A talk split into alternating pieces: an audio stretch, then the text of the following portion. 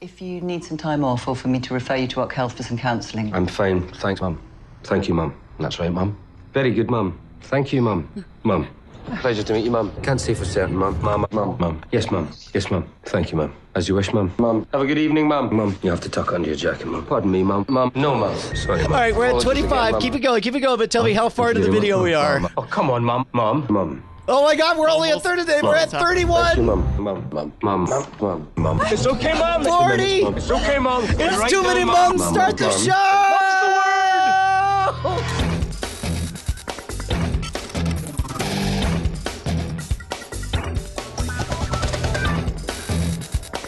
Welcome to Cord Killers, the show about watching the stuff you love when you want, where you want, however you want. I'm Tom Merritt. Hey, you're welcome, Mum. It's me, Brian Brushwood, and that was 40 of the mums from uh, the Bodyguard. Uh, where did you find that gem, Bryce? Netflix made that. Uh, did they really? They made they're making like a lot of those digital features like that. oh, that's wonderful. They had uh, they just posted one today that was all the happy birthday babies from Russian Doll. oh, that's great. Yeah, so Uh, Netflix on YouTube. Uh, the only thing I could think of that would be better than that is our fantabulous guest, Nicole Lee of Engadget.com. Thank you so much for joining us. I mean, you're too kind, but thank you. Thanks, thanks for having me. Oh, thank you, Mom. you beat me to it. You beat me to it. All right, Tom. What's our what's our top story? Let's get right into the primary target. Okay. Uh, I think we have a few stories here that tell a story about where cord cutting and just television as an industry might be going. Uh, starting with our good friends, Moffett Nathanson Research. We've been talking about them for years as they track the number of pay TV subscribers through traditional cable and satellite versus the number who are paying through internet only services. Uh, and it will not surprise you that US pay TV subscribers dropped by 985,000 in Q4. That's down 4.1% over 2017. And that's the highest rate of decline in at least the last eight years since Moffett Nathanson's been doing these reports. Of note, multi channel internet TV packages rose, but only rose 740,000 in Q4 2018, and they rose 900,000 in Q4 2017. So slowing of the internet only packages like your Sling TVs and YouTube TVs, but also not making up for the difference. So if you weren't paying attention, 985,000 people dropped off of pay, traditional pay TV, 740,000 paid for internet TV packages. So there's a different situation going around for a couple hundred thousand people there. Okay. Uh, as an example, Sling TV finished 2018 with 2.42 million subs. Uh, that's first place among the internet TV packages, right ahead of DirecTV Now, which has 1.6 million. YouTube TV and Hulu Live are kind of right behind them, around 1 million each.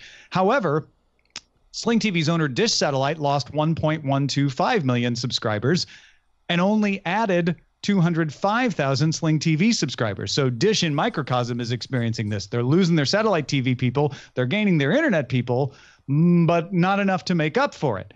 However, it's not all bad news if you're operating an online TV service, if you're not operating an internet TV replacement service. Uh, in other words, if you're not doing a multi channel service, CBS All Access and Showtime, which CBS reports together, have about 8 million streaming subscribers now. And CBS says it's about 50 50 between these two platforms, about 4 million for All Access, 4 million for Showtime, give or take. That is up 60% from last year.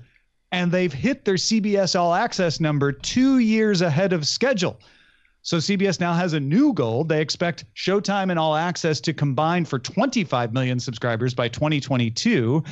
And CBS is now throwing around the idea of taking shows like season one of The Good Fight and airing them on the broadcast network as a way to drive subscribers from the free broadcast network to the pay all access. So to recap, people leaving pay TV, not necessarily going to a replacement service on the internet, but definitely lots of people paying for these individual packages like CBS All Access. I feel like there's like three different ways we could have covered this story. Uh, one is the victory lap, which is weirdly getting less and less interesting to me. Uh, more people than ever are cutting the cord. It's like, yeah, Yeah, exactly. eight, eight years news. ago, we would have been high fiving over this, but now it's like that scene in Fight Club where it's like you're not seeing what's happening, but you're just hearing the west, the wet squish of, of fists on meat, and you're like, okay, yeah, no, we get it. The cord, they're definitely dead, right? um, the other version of this, we could say uh, we have a real problem on our hands, which is as people are exodusing from the buffet of cable television, they are not coming as we promised to all the individual boutique restaurants for all of these streaming services. They're taking their time in between. Now, truthfully, I think that there's a bit of a celebratory period when you give up that big fat bill you just want to take some time and as as uh, we've talked about my advice is quit everything and the moment you want something buy it and then once that becomes a problem consider a service instead of buying it so it could be that we're seeing a natural lag in that in between but then you see that story of the CBS that feels like it's somewhere it's it's just right, right? It's, it's not too dark, not too bright, it's just right. And it makes me feel like what we're seeing is we don't want the bloated super buffets that cable was giving us. We don't want the complete balkanization of us signing up for 18 different services, but if you offer an island, a little niche, something that's just right with enough to feed the back catalog and two or three of your favorite things, I feel like uh, how much is um is CBS like like ten bucks a month? It's like six dollars if you want commercial. If you're okay with commercials, it's ten bucks if you want the commercial free. Yeah, I feel like this is a Goldilocks story where if you're just going to be hit us, you don't have to have everything. You don't have to be just one thing, but if you can give me just enough to feel good right now for joining your clubhouse, I can handle four, five, six of these six to ten dollars a month services and still feel like I'm coming out ahead over cable. Uh, Nicole, does any of that ring true with you? Yeah, um, I was just about to say that I think there is definitely a group of people that probably feels that those multi-channel packages are maybe a little bit too close to a traditional cable satellite TV subscription. Like I canceled this for a reason, maybe. Maybe they, they don't they don't want to have the same thing, but just like in a different format or something. Uh, they maybe there's the idea of um, the, I mean, the fact that CBS All Access has this got had this tremendous success tells you that there is still this uh, uh, a desire for a quote unquote a la carte style service where you you pick and choose what you want, right?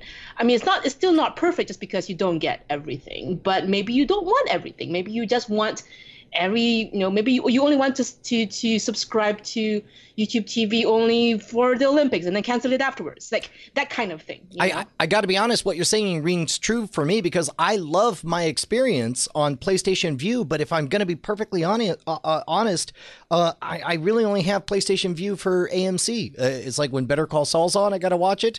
Maybe I'll get into The Walking Dead for 20 minutes again, uh, and certainly I'll be there for Preacher. Uh, but but outside of that. I mean, if AMC uh, AMC doesn't offer its own standalone thing, does it, Tom?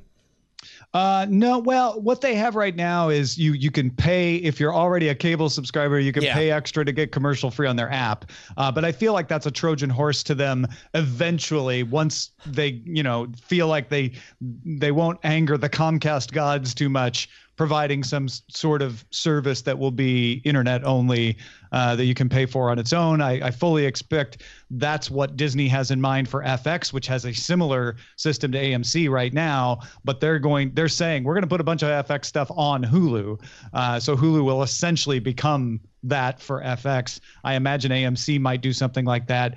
Where my head's at with this is, if I had to guess right now, it seems to me that the one thing that people want out of these multi-channel packages on the internet is live. They're like, I want to be able to see my sports or my news or the things that, you know, aren't on demand. And everything else is on demand. CBS All Access, Showtime, Netflix. They're like, I don't need that. So people are like, I don't care about news and sports, aren't replacing cable. They're like, I get all, I just want to watch shows. I'll get shows. I can have over the air to to give me some of the live stuff, but it's just not that important. So there's probably, this is where I'm going with this. There's probably a new format uh, or new package or even a modified version of existing packages that says we'll give you live TV. If you want to just be on Netflix, Showtime, HBO for all the rest of your programming, we'll give you live sports, live news in a in a affordable package. Uh, I think that's coming down the road. They're going to somebody's going to start figuring that out. Maybe it's Sling TV, maybe somebody else. Um, but the ability to say like, we know what you're missing from going a la carte is this, so we'll be the competitively priced package alongside those other apps, so that you can choose to subscribe to those or not based on what they offer for on-demand shows and will be your your live streaming package for everything else. I think it's worth pointing out that uh, there is already some version of this. I think facebook and twitter and amazon to an extent do do live broadcasts of like some sports shows and some news broadcasts. So there is already a little bit of experimentation in this area but that could be like even more so into that into the well that yeah and realm. right now you can buy sling tv hulu playstation vue and you're basically getting what i'm talking about Yeah, but you're yeah. also getting a bunch of other things all the other stuff. right it's like we're going from pay tv which is like way too many things i don't want to pay for all these things to these slimmer bundles but you're still paying for a lot of things i think there's going to be another downgrade from that coming Uh, all right, look, I'd hate to do this, but you know what you just caused me to do? I just unsubscribed. I just canceled my subscription to PlayStation Vue because I just uh like like I, I I'll go back when there's a reason to go back, but but uh, you just talked me out of it, so I just canceled it and and I, uh, I I'm very. this is a great experiment. I I love this. Like, will there be a point where you're like, oh, I want to watch this live thing, and and you know, Brian's not a representative sample of the entire population of the United States. I get that, but will there be a point where Brian's like, ooh, I wish I had access to this live thing? And on top of that, when you get to that point, if you get to that point. Will it be PlayStation Vue, or will you go? Oh, but this other thing has it, and it's cheaper, right? All right, time out. Time out. In the chat, Bryce just typed, dang it, I was using that. Look, there is some stuff you can see on the PlayStation Vue that I can't. But Obviously, he meant uh, the uh, uh, something in the room. Brian was. was well, well was, and, and that, right. that is literally the case. Uh, I don't know if you know this, but Bryce spends a lot of time here in the studio and he's watching my stuff on there. But uh, but but but again, as per my rule, the moment I want something, I'll go back to it. It's just it's just uh, and to their credit, uh, they made it very easy for me to unsubscribe just now. And uh, although I didn't like that, I had to click buttons on a feedback survey to like they grayed out cancel for real until I said, and then the weird part was, is like, how likely are you to recommend? I could honestly say, uh, nine or a 10. You guys are great. Uh, now get off my, my billing cycle. Yeah. No, that's interesting. That I, I mean, isn't it funny? Like compared to what you used to have to go through, even that little feedback survey is nothing. But you get so used to it, you're like, oh, I don't have to fill out these questions. That's annoying. Yeah. Yeah.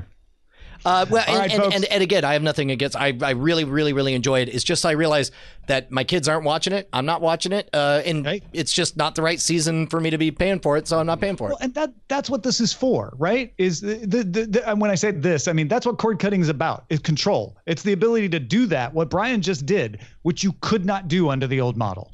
I mean, not with a lot of not without a lot of pain and agony and cost. You know, fees and sign up. Do you and, remember uh, the 40 minute conversations it used to take to get to get off of these? Apparently, that's better now. Uh, a good friend of mine just canceled Comcast and was shocked that it only took five minutes. So I guess they've given up. I don't know. Smart move. All right, folks, we have not given up, and you should not give up on us. If you think we're worth it, uh, please become a member of Cord Killers and get some special perks and the satisfaction of supporting independent content directly at patreon.com slash cord killers. Uh, heck yeah, man. Become uh, one of our bosses. Give us what we like to call an infinite raise by going from $0 per episode to just $1 an episode. That's cheaper than CBS All Access for crying out loud. And, and, and, and we take you to infinitely more worlds than they do. That's right. Come at us, CBS. CBS stands for uh, Can't Believe Their S Word. That's what I'm saying. Come at us. Uh, why don't you be our boss over at patreon.com I have to disclose that I still have CBS stock from when I worked at CNET. But okay. I can't believe that stock. Can't believe stock. That's the S word. Uh, hey, another S word is summer, and the summer movie draft is coming March 5th on Night Attack. Uh, the movie list is out on the subreddit.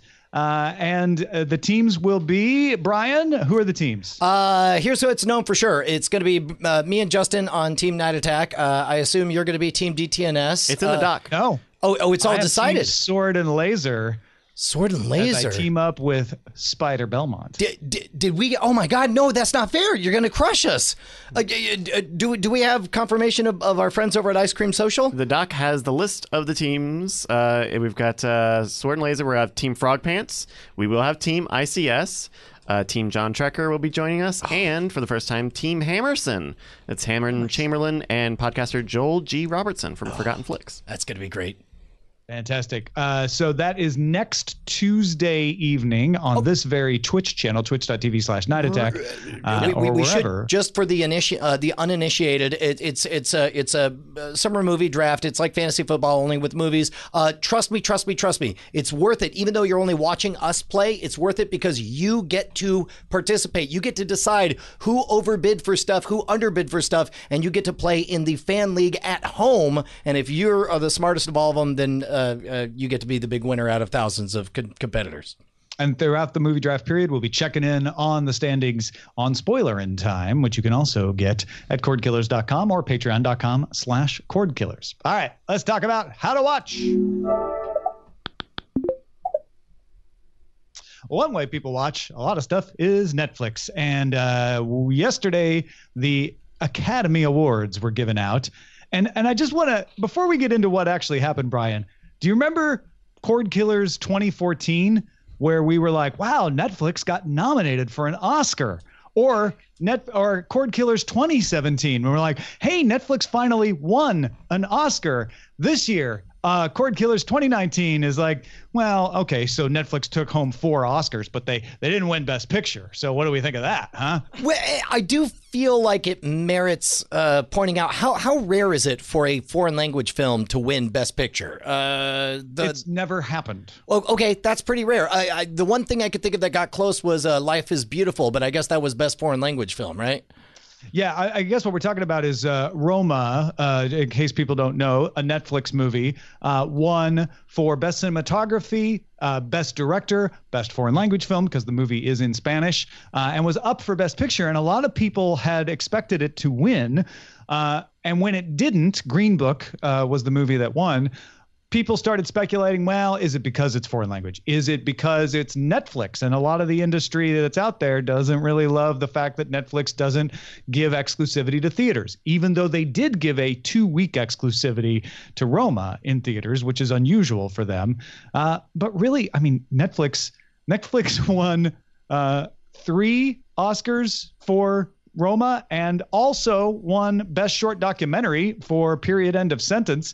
Uh, so they, I mean, really, they cleaned up when you compare them to streaming services. Hulu is the only other one that even got a nomination for Best Feature Documentary, Minding the Gap. That one didn't win. Free Solo won that category. Uh, uh, tremendous all the way around. Um, man, it makes me feel like I have to watch Roma, and and I, uh, it's gonna feel like homework. It's gonna be like, okay, and now I feel bad today. I think I think it's interesting to me because you know I think I think we've mentioned this several times on this show and others on how Netflix is so indispensable on how it's like the the must have uh, uh, uh, streaming service right even even though they raised their rates to I don't know was it like eleven dollars a month or whatever it is? I, I don't, I don't, I don't remember what the package is now. So like it, it almost seems as if like they could raise it a couple more dollars and it probably will still be okay because they're they're trying to make themselves so essential, so indispensable, and getting these awards and these accolades are definitely a persuading point. I think. Like I the mean- only way to watch it is to get to get it up. Netflix apparently, according to these reports, spent more money marketing uh, Netflix's Roma for, to win an Academy Award than they spent on the movie. They just really, really, really wanted to win Oscars, and and they did. They the the the, the movie won three Oscars, right? Just not Best Picture. Also, uh, uh, of interest, things that we talk about on the show quite often. Black Panther was the first superhero movie nominated for Best Picture, and it did not win Best Picture either, but it won awards for Best Costume Design, Best Production Design, and Best Original Score. It was the first Oscars ever for a Marvel movie, so a, a milestone for Marvel. And uh, Spider-Man Into the Spider-Verse won for Best Animated Feature, uh, and. I, I I don't think anyone doubted that it would, but a lot of people were arguing that it should have gotten nominations in Best Picture category itself. Now, Nicole, uh, have you seen Roma? No, I haven't seen Roma. I think like like Brian, maybe I, I feel like I need to watch it now. But um, I haven't seen I haven't seen a lot of these movies. To be Have you seen Black. Panther and Spider Man? I think you were. I have seen Black Spider-Man. Panther, and I've seen I have seen Spider Man, uh, Spider Verse, and uh, well, I guess we might get into it later in the what we're what we're watching thing. But um, Spider Verse, I absolutely agree should have been best, just everything. Uh, but um, yeah, I think it's I think it's really interesting. I do I do feel like getting not just not just Roma, but the fact that Period of End of Sentence was on there. Bella Buster Scruggs is a really good uh, movie as well. Um, the more the merrier, I think. Yeah, and I, I think this. Uh, The reason I, I set it up this way is, you know, getting nominated was a big deal for a streaming service. Netflix is no longer considering itself a streaming service. They withdrew from the Internet Association. They're joining the Motion Picture Association. Netflix wants to be considered a studio, just like Disney, just like Sony, just like uh, Warner Brothers, Universal, et cetera. Uh, and and this is what a studio lineup looks like. You you have several nominations, you win some Oscars, you lose some, uh, and so it's it's sort to me. I think this is the, milestone we're celebrating for Netflix uh, at this Oscars is Netflix. Congratulations, you're no longer an internet startup. You're a Hollywood movie company. You're a Hollywood production company. Uh, yeah, do, I think that's a big step. Absolutely. Yeah. uh, do, do, do we think we're seeing like a permanent um, meeting of the minds in terms of like, okay, there'll always be a theatrical release for anything we're serious about, just a couple of weeks. The, the window's going to be very, very short. We're just going to pretend to play your game because we, we saw them fight down in Mexico where it's like, no, we're not giving you, what was it, 30, 60, 90 days of exclusivity. Right. But, but, but here in America, we've, we seem to have kind of met in the middle. Do you think that's what it's going to be for all their Well, serious I mean, entries? Yes and no. Uh, they they gave a 15 day exclusivity window in the United States. The, in Mexico, they just didn't. A lot of the theater chains were saying that's not enough. Here in the United States, all of the major theater chains also said that's not enough and did not carry Roma. So I don't think that battle is over. Uh, I am very interested to see where that battle goes in the next year, given that Netflix is no longer Silicon Valley Netflix coming in to disrupt the world. Netflix is, I'm a member of the Motion Picture Association of America.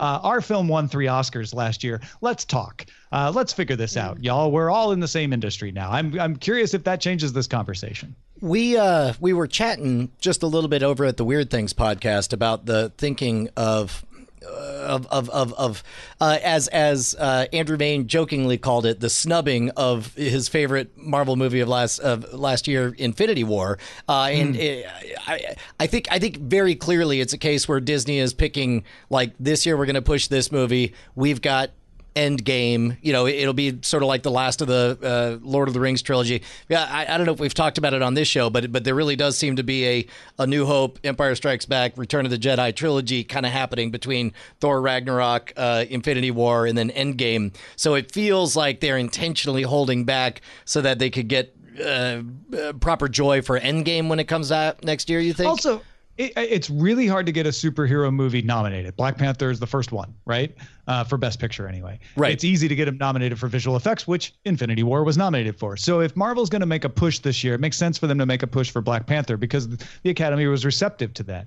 And I think and Infinity War feels like half a movie. Uh, you know, I that was my own only criticism really of it is like I, I just wanted to see the end of the story. And so with Endgame, you can make that like here it is. And and Lord of the Rings, like you said, it was the Return of the King, right? Right. The last of the three that got the Academy's love. Uh, and I feel like yeah, you could definitely get some more reception for, and the story's now finished. Keep in mind Uh, also help. that at some deep level, when when next year at the Oscars they're they're pushing um, Endgame, it really will be a not so much about the movie, but about like the 10, 11 year, 12 year achievement that that Mm-hmm. they did, the unprecedented level of storytelling that will come to you know this phase will come to a head at Yeah. that one movie. So it does make sense that they would hold back on promoting everybody to go nuts for Infinity War.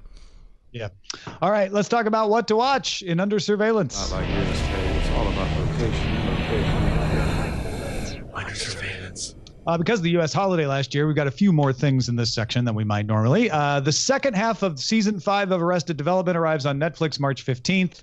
Uh, that's just less than a year uh, from the first half of the season, which came out May 29th, which just call it two seasons, whatever. They could be short. What? But okay. Anybody excited? Uh, I'm excited to to uh, buy a new monitor after I hate punch this monitor halfway through watching the second half. I haven't even finished the first half yet. I, I, I I'm literally. If you told me, hey Brian, in the future the thing you love so much will be back, only uh, and it'll be pretty good at first, but then turn into a decayed zombie form of itself, and you'll actually hate it, and yet be unable to stop watching it, I'd say sounds like Hollywood.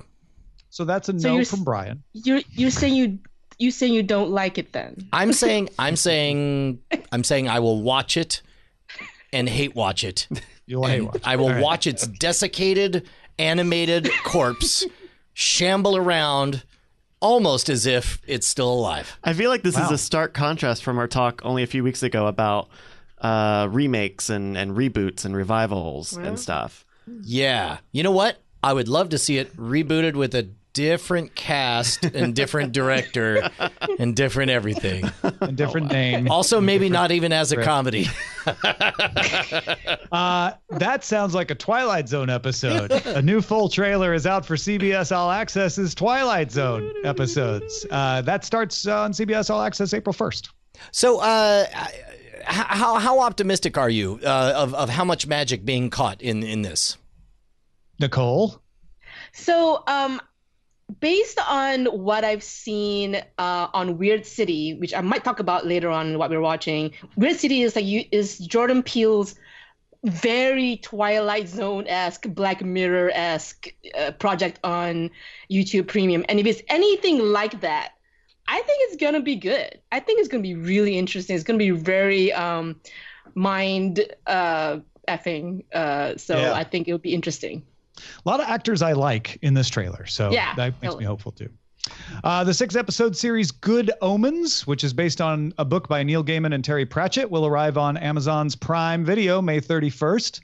Uh, I love this book, so and it's got David Tennant in it, uh, so I'm excited. Should I hold off on reading the book to watch this first? Would would that be fun? Yes, Okay. uh, I say that because I know you subscribe to that as a more enjoyable format, and this this book is really enjoyable, and I don't see that it would become less enjoyable in any way by watching the TV show first. Right on. Uh, series telling news stories based on the book Green Eggs and Ham. Yes, Dr. Seuss's Green Eggs and Ham. Uh, from executive producer Ellen DeGeneres. Uh, will star Adam Devine as Sam, Michael Douglas as Guy, along with voices from Diane Keaton, Ilana Glazer, Eddie Izzard, Jeffrey Wright, Jillian Bell, John Turturro, Tracy Morgan, Daveed Diggs, Keegan Michael Key, and more. And arrives this autumn on Netflix. Nicole, are you excited? okay how how many episodes are in this tv series about a children's book Their is new it like adventures. 10 episodes or, or then are, are they all new yeah, they're, they're, all they're- new they're- then it's okay they're not retelling the book. They're telling a new story. It will follow Sam I Am and Guy I Am as they try to rescue a rare Chickeraffe from a zoo. Okay. Uh, what's funny is I was I was really on board until I heard your last sentence. Uh, because because at the core of it, green eggs and ham is a fundamental truth that children need to discover, which is trying new things can be scary, but sometimes deeply rewarding, and encouraging people and being persistent sometimes pays off. Right. My guess is you could come up with ten archetypal narratives along that line to come up with, but. I don't want to watch I don't want to watch them figure out, you know, solve problems and you know, Game I of feel like Thrones their way to. Yeah. to get the whatever. You know, that that seems weird. It's it's this is for kids. That's what Wait, it's, wait, wait, no, no. It could be good. It, it could be for Yep. kids and very, very good. Uh, it could be. I don't think it will. I mean, the talent is great. The fact Yeah. that they have Eddie Izzard and Keegan Michael. I mean, that's the talent is great. Yeah. Yeah, for sure. Uh, and then uh, finally, in the trailer world, the BBC released a trailer for the series His Dark Materials, based on the series of the same name by Philip Pullman, the books by Philip Pullman. Uh, this series is coming to HBO in the US, BBC in the UK. So this was supposed to be a trilogy that was going to blow up here in America, and we got as far as uh, the Golden Compass that didn't. Uh, Oh, the TV, the movie. yeah, the movie The movie, The Golden was not well and- received. But but this seems like a, a chance for a second bite of the apple that that could be very very good. Yeah, I think this is a new Apple too. Uh, it, it, the trailer looks much more promising. Looks more like I would have imagined this to me. Cool. Amazon Studios head Jennifer Salke wants to debut 30 movies a year from Amazon Studios. Uh, some of them will go to theaters in the 90 day window, some will have limited windows, some will go straight to Prime Video. She also told Deadline that the Lord of the Rings TV series that Prime Video is working on has the windows taped closed to the writer's room, a guard outside, and requires special security clearance, including a fingerprint scan, to enter. All right. How much of that is sensible practices given the amount they've paid and given the environment that we're in? And how much is just a little bit of P.T. Barnum to, to, to, to make it just a, uh, to, to maybe get a little bit of free press? Yeah, I mean, this is the kind of information that you would get maybe like after the show's out, not like before. I mean, it just Yeah, seems not a from the little studio bit too, head, right? Yeah, like from the studio head. Ah, show's but but out. again, if you if you do say all that, there's some level of it that's like we dare you to try to find out. we dare you to try to peek in these windows. Yeah. There's a little Roger Corman, right? Like no one will be seated during the amazing, you know, heart-stopping scene. Yeah, right? E- exactly. We had to hire a security guard because this is so good. I, I think I think that uh, if I was going to guess, somebody proposed, "Hey, look, uh, we've got people putting on fake uniforms, pretending to come in for deliveries. Can we just do something?" And it's like it's only thirty thousand dollars a year to get a part-time security guard. Great. Well, it's like, well, if I'm going to spend 30, 40, 50, however many thousand dollars, it's like I'm going to double down and press that button real loud in public and get at least that much money in free publicity. transfer that guy out of Sector 7G down to That's right. Uh, Amazon has approved a 10 episode series based on Naomi Alderman's novel, The Power. Uh, that's a novel in which women on Earth suddenly get the ability to electrocute people by touching them. Uh, uh right on. And hilarity ensues. or charge batteries, maybe. Uh, yeah, no, I mean, obviously, like, uh, there, there's, there's, I have not read the book, but based on the summaries, there's, there's the attempt to cure women of this, this power. There's sort of, you know, trying to quarantine them so that they can't hurt people, and then there's, you know, people breaking out and taking power because of the fear of this electrocution, and and so you have multiple carrier characters representing different approaches to dealing with this newfound power, and uh, it's going to be a Prime Video series. cool. Nicole. Yeah. I I have no feeling one way or the other. I mean, that sounds cool. I'll watch maybe the first few episodes or so. Yeah. Uh, a lot of people comparing it to Handmaid's Tale in tone. Oh, I see what you're saying. Sure. Netflix has ordered a new animated Transformers series called War for Cybertron that explores the Autobots' homeworld. That's expected to arrive in 2020. Uh, dude, uh, uh, not not. I, I don't know if you skipped over. My favorite part of the story is that it's going to be done by the folks over at Rooster Teeth, right here in Austin, Texas. Yeah, so uh, they're uh, talking they're- about they're- a different getting a of- animation style. Uh, if you watched Bumblebee, you know the best part was the first Yeah, 15 yeah, minutes. yeah. So so getting a chance to go back into that, uh, hopefully, um, you know, retro canonical world, I think would be pretty great. The Wandering Earth is a movie that is the second biggest Chinese film release ever, earning $600 million since it came out near the beginning of this month. In it, Earth must be moved away from the sun before the sun expands. But as they're moving it, it almost falls into Jupiter because the transport engines failed. Now, before you scoff at that and say, what is this, you know, uh, Space 1999? It's based on a novelette by Cixin Liu, who wrote the Hugo Award winning Three Body Problem. Uh, he gets his physics right in that book. So I assume, as crazy as this sounds, the novelette at least probably got the physics right in this. Uh, and I don't know if it translated to the movie or not. Netflix, however, has obtained the rights for North America, Australia, New Zealand, and Korea for this movie. Yeah, classic Chinese thinking. Thinking so small, just moving the world around. uh, no, this sounds fantastic. Uh, CBS All Access has cast Lucy Liu to star in a dramedy from the creators of Desperate Housewives called Why Women Kill. It will revolve around three stories of three women dealing with infidelity across three decades. So this is us with uh, angry housewives, uh, maybe. Uh, I don't know. This is us, colon, Angry Housewives edition. yeah.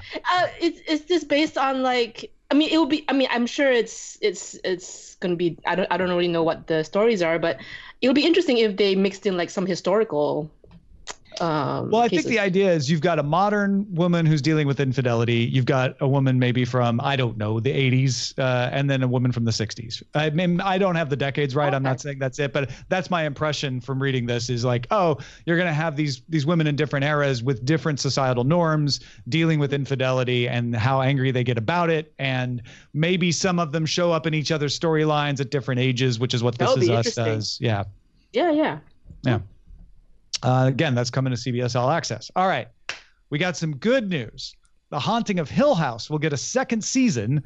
They're going to do an anthology approach. So season two will not be at Hill House. Season two will be called The Haunting of Bly Manor and will be based on Henry James' novel The Turn of the Screw, although it may feature some Hill House cast members. Uh, man, it makes me wish I'd watched the first Hill House. Well, you still I haven't can. watched Hill House, but I read the book, which I guess is weird for me. Uh, you, they're not related hardly in any way. I know that- I know for they're not. character I know. names. Yeah.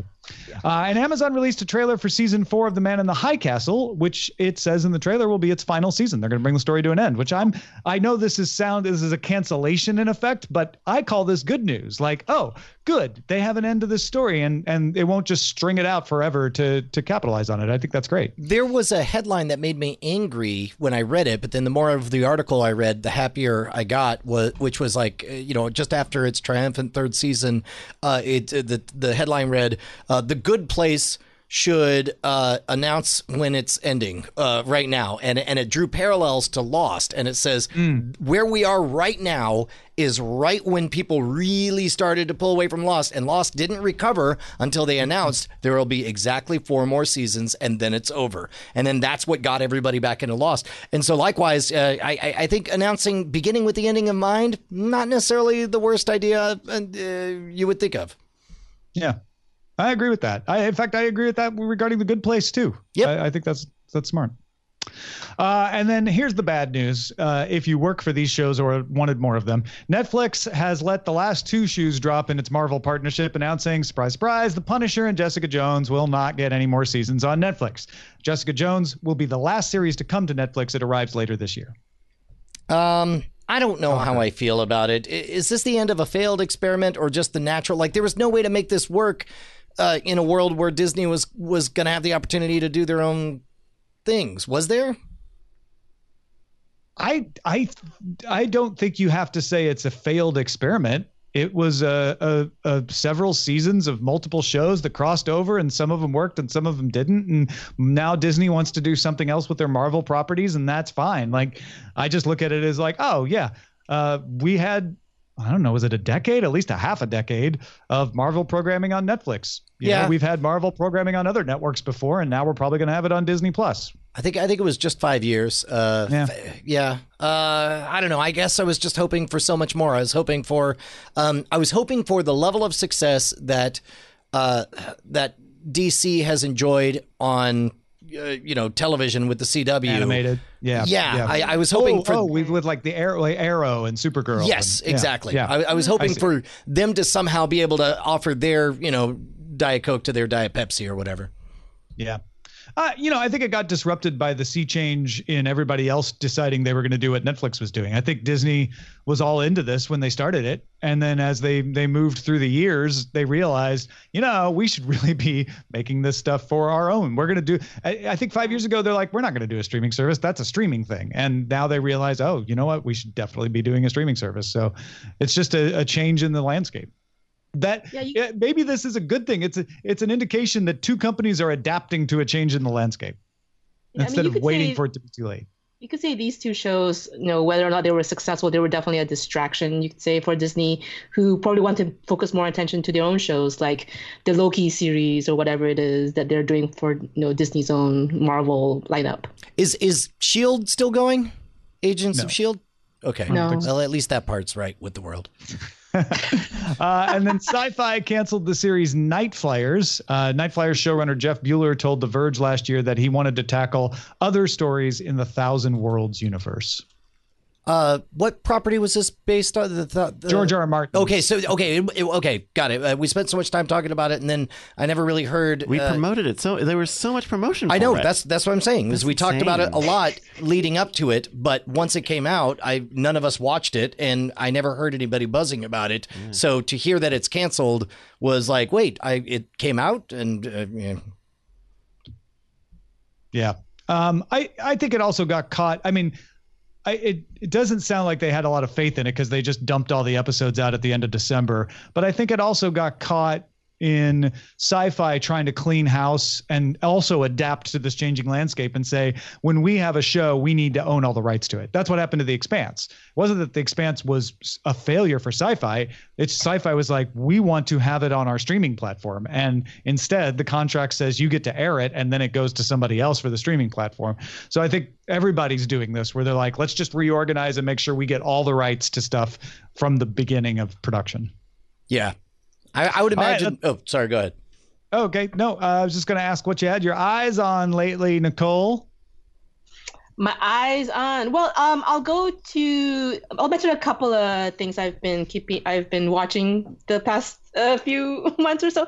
And so, um, I watched. I finally watched Into the Spider Verse a few weeks ago, and um, kind of sad I didn't watch it sooner because it truly is. Not only I do I think it's probably the best movie of 2018 with the caveat that I haven't watched every single movie in 2018 so I don't really know if Sure, it's the best movie but based on what I've seen I think it's the best movie of 2018 best animated for sure I think it's possibly the best superhero movie I know that's kind of controversial It- it- but I think it is I think it's the best like superhero comic movie if that makes sense It, it's certainly the best Spider-Man anything. Full stop. I can't Right. think of any, and possibly including the comic books, uh, like like like the best Spider-Man anything.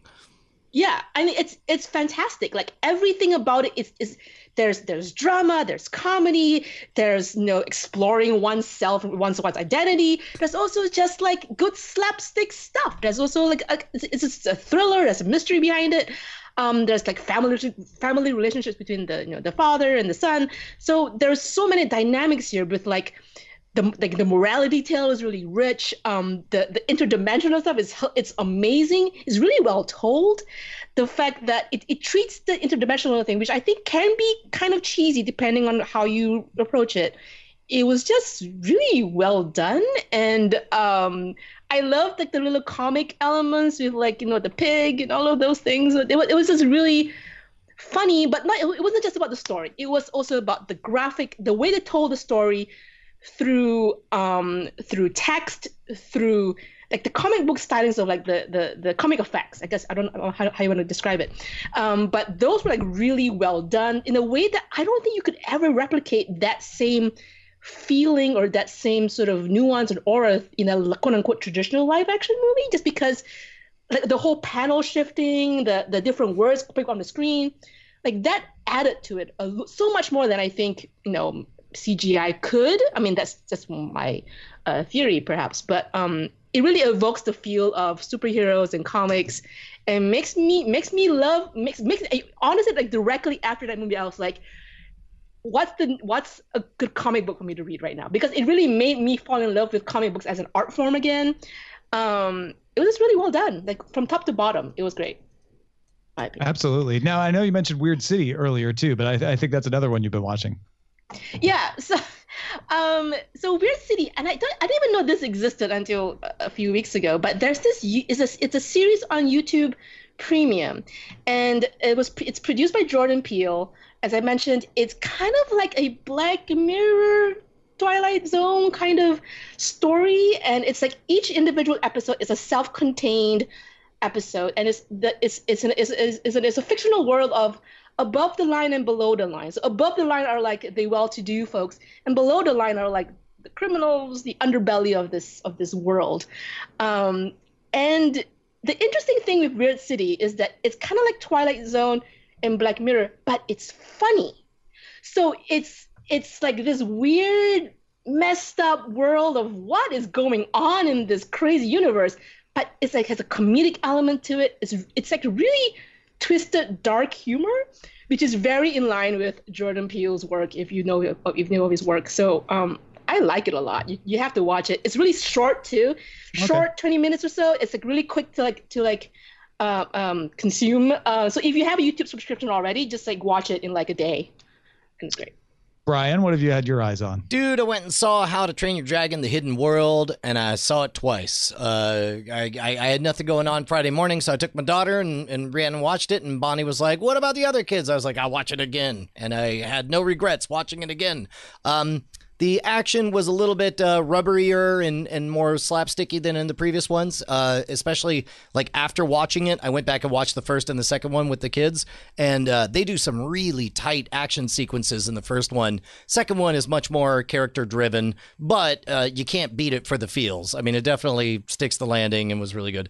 Also, um, on Justin Robert Young's recommendation, I don't know if I mentioned this uh, two weeks ago, but I started watching uh, Larry Charles's Dangerous World of Comedy, which is a documentary series about what does comedy look like in people who have nothing to be happy about. And uh, he goes to Iraq and Somalia and uh, uh, war torn areas, and he goes and listens to female comedians in uh, uh, uh, Saudi Arabia. It's freaking.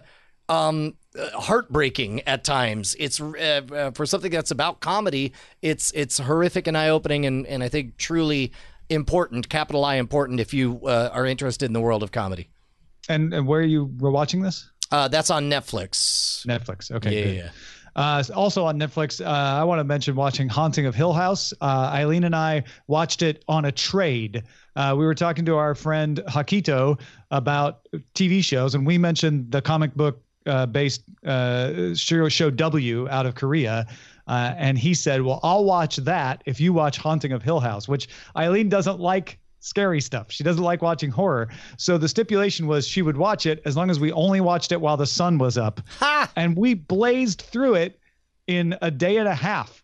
Uh, we watched uh, uh, most of it on Saturday and then the rest of it on Sunday uh, last weekend on the President's Day, long President's Day weekend, thinking we would probably need all weekend to get through it. It's great has nothing, no, almost no relation to the book. If you know the book and you're looking for that book, uh, you'll be disappointed. That this story isn't anything like that. Uh, but it's got some great beats, a great mystery, uh, some good jump scares, uh, good effects, good acting. I I I think it's enjoyable, and it just really fed us into wanting to watch the next episode every time to figure out what is going on in this in this house it's supernatural. Uh, you know, it's not science fiction, but it has its own internal logic that it sticks to for the most part, and I enjoyed it.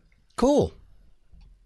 All right. Bryce, what are you on the lookout for? Hey, we got a kids minded recommendation in our email. Listener Jesse says, Good day, Cordkillers crew. Brian has continuously sung the praises of Netflix's kid series Cupcake and Dino, uh, even going as far as repeating uh, the repeatedly infesting the audience with the earworm of a little song uh, of the title song. Well, I see your Cupcake and Dino and raise you Amazon's original series, the Daytime Emmy Award winner, Little Big Awesome. This delightful show features their own duo, Gluco and Lennon, and has their own snappy intro intro. The twosome don't have jobs per se, but generally try to help the citizens of Townopolis in a variety of hilarious ways, shapes, and forms. The show is exceptionally charming IMO and is one of the few I will happily watch with my twin preschoolers intermittently stopping to enjoy in between play sessions. If that's not enough to grab you, frequent uh, cameos by Weird Al Yankovic as Mr. Sun and Aimee Mann as the Moon will do the trick. Thank you and love the show, Jesse, aka Hometown Rival. P.S. Cupcake and Dino is pretty good too. Hey, thank you so much. Uh, 13 half hour episodes are streaming now for subscribers of Amazon Prime Video. Check right on. Hey, folks, if you got something we should be on the lookout for too, email us cordkillers at gmail.com. Uh, let's take a moment, though, Brian, to tell folks what we're going to be up to in a couple of weeks. Oh, when you say we, I assume you and me, and also yeah. Bryce. Uh, Nicole, you're also invited. But I know what all of us are going to be doing on March 9th at South by Southwest. We're going to be hosting our, what, fifth annual South by So Wasted for the first time, trying to make it a real, real live comedy podcast and music festival. We have rented a legit venue right in the middle of downtown. There's only room for 150 of you guys if we're going to have seats. After that, we have to take out the seats. So you have to stand there like a rock concert. So we got like 50 tickets left that we're trying to uh, sell. Uh, uh, Night Attack live, Ice Cream Social live, the Possum Posse live, uh, Dual Core live, special guest appearances from uh, Andrew Heaton, Willie Dills Gregory. We're going to have, uh, and of course, the internet's own Tom Merritt going to be sharing some stories that I assume you've never told in public before. Quite possibly. I- I- I don't think I'm supposed to- told, and I will be involved. Uh, uh, if you could think of a storytelling game that we've ever played on on the show, and imagine how normally the celebrities are the ones judging people, what if we turned it upside down and made the celebrities tell their story? It's uh, it should be a really really fun show. Uh, three hours plus uh, pre-show, so you're you're gonna want to get there right at doors at two o'clock. Do us a favor, head on over to bit.ly slash Night Attack Show. I think. No, Night Attack Austin, lowercase Night Attack. Austin. Okay. Uh, or podcastlink.com slash night attack. That's probably the easiest way. Sure. Podcastlink.com slash night attack. Uh, we're also doing, I think we have two slots left. If you want to get in on our VIP hangover the following morning, we're going to be doing a uh, secret special VIP tour of the new Seven Acre Shwood property, in which I will tell stories that we don't want told in public, but we'll share with you guys. Uh, it's going to be really great. Well, following that, we'll have uh, food and a live show with uh, Ice Cream Social and. I, I don't think we've tipped this yet, but we're going to be joining our friends over at the the Whiskey Vault, uh, Whiskey Tribe, at their uh, at their distillery. So, folks, get in on it. Don't wait. Let's move on to the front lines.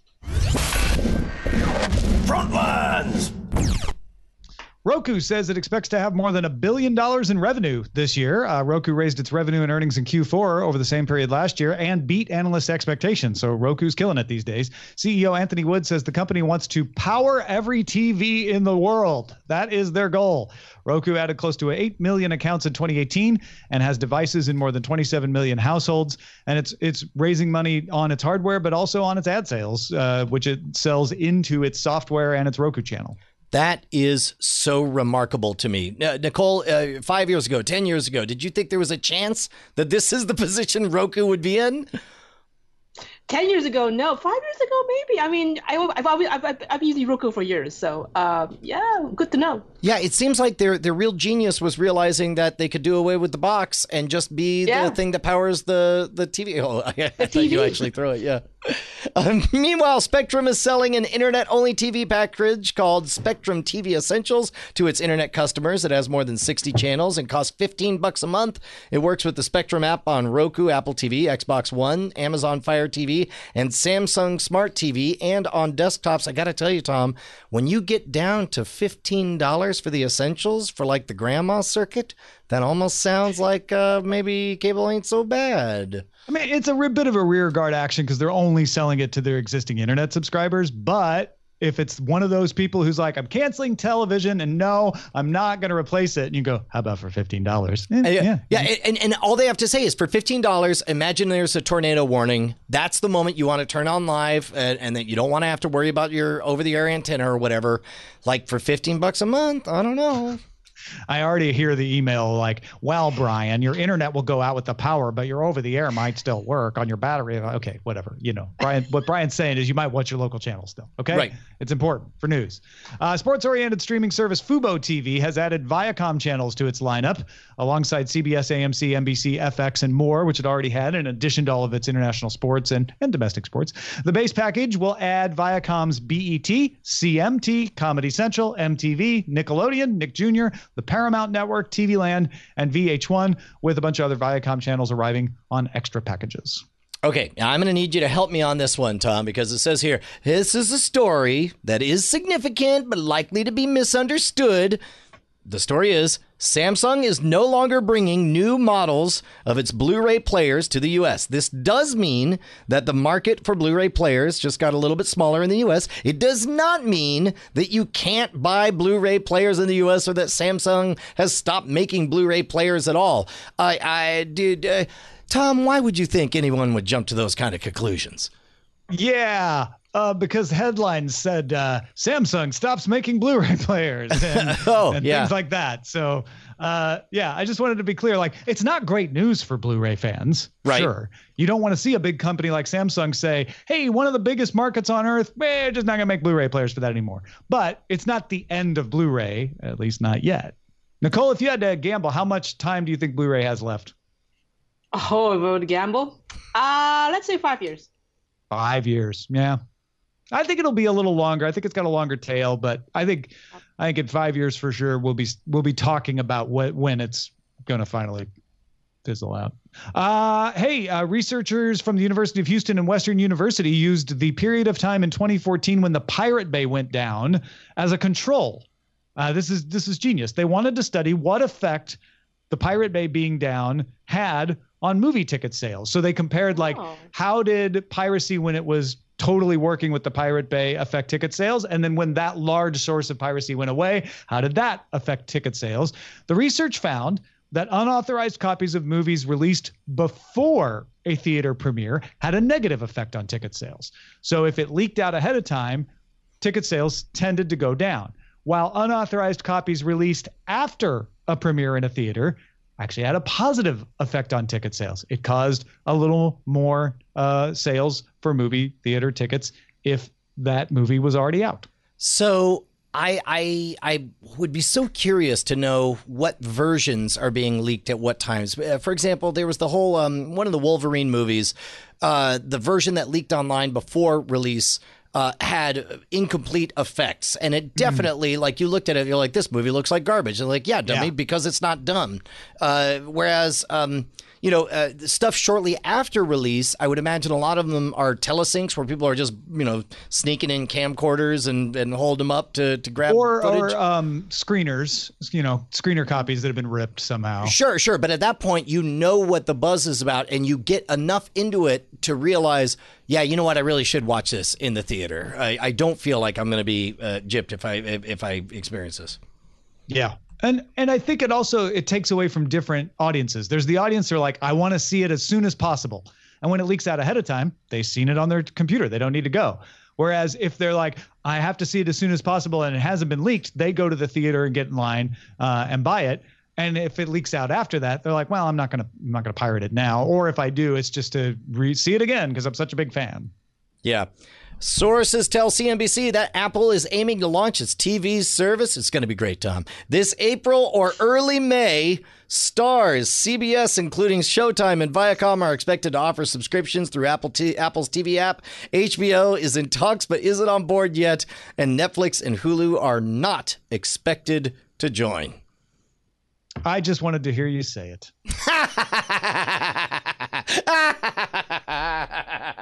it's going to be great. It's gonna be great. Yeah, can't wait. Uh, Nicole, Over a decade, excited? Tom. It's been over a decade now. Practically, right? It feels like it. I know. I I think, think the I think the one sentence that had everybody just like like forehead slapping was the sentence Netflix and Hulu are not expected to join. Like that's like the one like I mean, luckily the they'll they'll have standalone greats like Planet of the Apps to lure us. yeah. Carpool karaoke, right? I will save all my comments till this is a real product from That's now on. okay. Good. Let's move on to our dispatches from the front.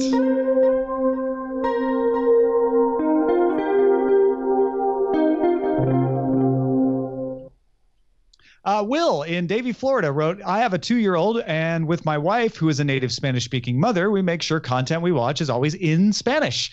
As I am, in, in Will's words, muy gringo, and want nothing more than for our daughter to know the language like mom, this also helps in my study of the Spanish language too. My question is of all the over the top services out there, do any support the SAP function for Spanish language audio? We're a big Disney Junior family right now and would love to find the service that supports this over the top. Really looking to cut the cord, and this is really the only thing holding me back. Uh, I don't know. This is a great one to throw out to the audience if you're using SAP on streaming services. I, I mean, I can answer generally like, yes, I have seen SAP audio available, I think in PlayStation Vue on some channels, but I don't know how widespread it is. I don't know how frequent it is. And I also don't know uh, if Disney Junior is is able to do it. Cordkillers at gmail.com. If you have answers to that, you're actually experienced in this. But I would also add that you could take your current service and log into the Disney app and see if the app has the SAP option in it. Uh, and that might help give you a clue down the road because you could then get PlayStation Vue and log into the Disney app with your PlayStation Vue uh, credentials and get the SAP that way. Yeah, that's. I think you'll find that the on-demand world is very, very different from the live world when it comes to that kind of stuff. And in fact, it might be that you're a candidate to do uh, the Brian method of cancel everything and just buy whatever you want the moment you want it, and then and then you know wait until that budget exceeds what you were spending on live content. Because I know that that that uh, the vast majority of everything I buy, whether it's on Amazon or watching it on Netflix or or you name it, uh, tends to have a, a Spanish language version available. Cool. Good to know. Uh, you want to take this next one? Is a big one. Yeah, sure. Uh, Kyle from Florida has says we've been seeing a trend of channels delivering their content through apps, and not just from cable channels, but various content delivery service. This is nice. I can install an app on my device for a specific channel if I want a certain show. While it does get a little annoying that I have to download multiple apps, each with a different, sometimes frustrating interface, to watch a handful of shows. One of the things I've never heard anyone talk about is the state of ads on these platforms, and he goes on to complain about how the ads work on these individual apps. You get the same ad multiple times, sometimes twice in a row. Uh, I, I, think one of the benefits uh, of ads on these platforms is a lot of times if there isn't an ad, certain apps will just skip them, but some don't. Some fill them with a bunch of promos that are repetitive for shows on the network.